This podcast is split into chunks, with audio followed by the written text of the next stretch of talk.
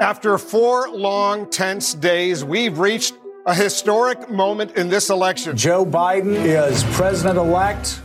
As the world ceaselessly followed the US presidential election through what was a lengthy and, quite frankly, anticlimactic vote count, Brazilians couldn't help themselves but gloat about their own country's state of the art electronic voting system.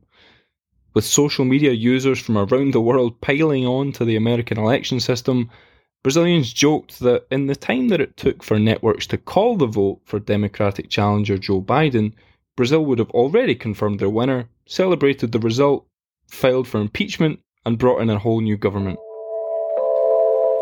While obviously that's a bit of an exaggeration, the Brazilian system is known for being effective, inclusive, and really very fast.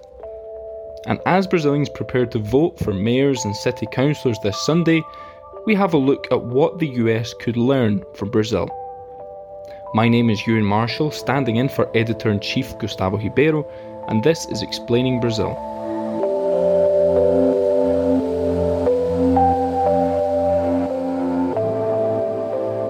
There is a lot about the US election system that seems odd to Brazilians. First, there are typically only two parties to Brazil's 33, and then you have the long, confusing process of nominating candidates with delegates, super delegates, and what have you. And don't get us started on the Electoral College. And when it comes to election day itself, the biggest culture shock is that polls in the US open on a Tuesday, a regular working day, which would be completely unfeasible in Brazil, where workers commute long distances and work long hours. Here, elections are always held on Sundays, ensuring that the overwhelming majority of the population are not at work. Public transportation is free for the day, and typically alcohol bans are put in place from 10 o'clock on Saturday night until when the polls close the following day. But the main reason Brazilians looked on open mouthed as the US election results took literal days to trickle in a few thousand votes at a time, it's because Brazilian votes are all tabulated electronically, and this makes election nights in Brazil intense, brief affairs. The polls close, exit polls roll in, and right away the final results start begin showing up. The whole process is over before you have the time to take it all in. So to find out about the genesis of Brazil's electronic electoral system and what it could teach other democracies around the world, we rang up Daniel Falcão, an electoral law expert and professor at the IDP Institute for Public Law in Brasilia. Daniel, thanks for joining us. So, it took long enough, but we finally appear to have a result in the US elections. But as we discussed at the beginning of the podcast, if this process had taken place in Brazil, it would have been wrapped up in a matter of hours. So, just to kick off, could you describe for our listeners exactly how the Brazilian electoral system works and how it came to be?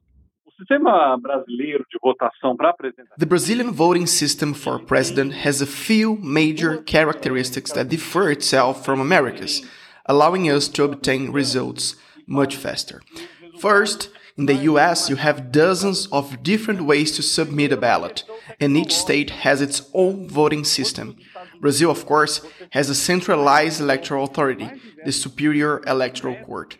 There is also an electoral system in 2000, Brazil went in an 100% digital system, but its origins were never aiming at speed in counting votes. The goal was always about security of the ballots. The country had a history of voter fraud cases, both alleged and proven. In 1994, the state of Rio had to hold a new congressional election after it was proven that the process was rigged. That was only 26 years ago. There was a concern about ballot safety. The Brazilian system is pretty rudimentary, but it is as fraud proof as a system can be, as voting machines are kept offline during the electoral process. Once polls are closed, we can get the results from all municipalities within hours. But Brazil gets results quicker also because our rules are pretty straightforward. Did anyone win in an absolute majority of votes? If so, that person is elected. If not, the two best voted candidates face each other in a runoff to decide who the next president is. We don't have anything remotely similar to the US Electoral College, only a popular vote. rapidez muito maior no Brasil do que nos Estados Unidos. And back in the 90s, when Brazil brought in this electronic voting system, was there much resistance to the idea? Pelo contrário, a, a grande On the contrary, everyone was behind it, candidates and voters alike. It was a move towards the new century, towards a safer and quicker system. The electronic voting system was much celebrated at the time. The only person who really resisted it was late Leonel Brizola, one of the all-time left-wing leaders in Brazilian history. Murmurs about rigged voting machines spread among backbenchers, but all relevant political forces were behind the system. Challenges about the legitimacy of the system are recent, but they were not raised by President Jair Bolsonaro, as many believe. Actually, it started in 2014 when Social Democratic presidential candidate Aécio Neves lost in the tightest race in Brazilian presidential history and filed several lawsuits to try and hold new elections. After that, the movement gained steam with Bolsonaro, who even said he had proof that ballots were tampered with. But he never showed that proof.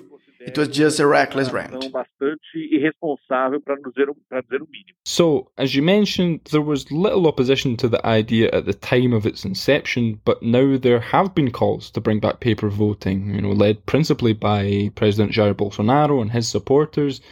Is that the sum total of their argument that the electronic system could be defrauded? Não, a crítica é só a crítica basicamente é não dá para fazer recontagem de votos.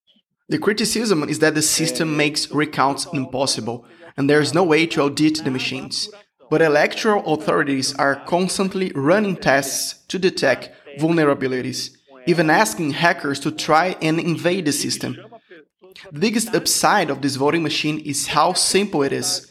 It is a machine that is only used for voting counting. It is not possible to use it in any other way. And the only time when it goes online are when votes are counted in order to send the tallies to central authorities. I really can't understand the logic behind supporting paper ballots. Some people want the voting machines to print paper ballots and deposit them into a separate box. That would be awfully expensive and would be no real Eu não consigo improvement. entender a lógica de que se houvesse o voto impresso haveria menos fraude. So, if I understood correctly, there would be no way to bring in a system that allowed voters to walk away from the polling booths with a slip confirming that their vote had been counted and who they voted for, because yeah, that would that would open up a huge margin for outside influence and corruption. De levar o papel de jeito nenhum, porque isso é flagrantemente If inconstitucional. people were able to take away a paper slip, that would be the best way to violate voting secrecy. There's no sense in that E proposal. ainda mais que o voto seja secreto. And just to finish off, we've seen here that Brazil's voting system is fast, efficient, straightforward, and secure. Well, we've seen some other countries adopt a kind of partially electronic model for voting. Why isn't this Brazilian system being repeated around the world? Não sei te responder. Eu acho que é, cada país tem seu sistema, né? Nós temos um sistema no qual That is a tough question. Each country has its system, its history, its electoral system. In Brazil, authorities wrapped their heads around making voting easy and safe. Candidates are chosen through numbers, which means our voting machines have just 13 buttons. Numbers from 0 to 9, plus buttons to confirm the vote, to correct the number if you type it wrong, and a button to spoil one's ballot. That would be impossible in the US. They have a completely different system, plus each state has its own down ballot races and referendums. Something as simple as our system would not translate to the American system. Peru might be the country where a system similar to Brazil's would be possible, but that is not atop the agenda because it has not been made a priority by lawmakers and governments. In Brazil, that was a top priority, and it has been a widely successful choice. eu entendo que o sistema brasileiro tem sido muito bem sucedido.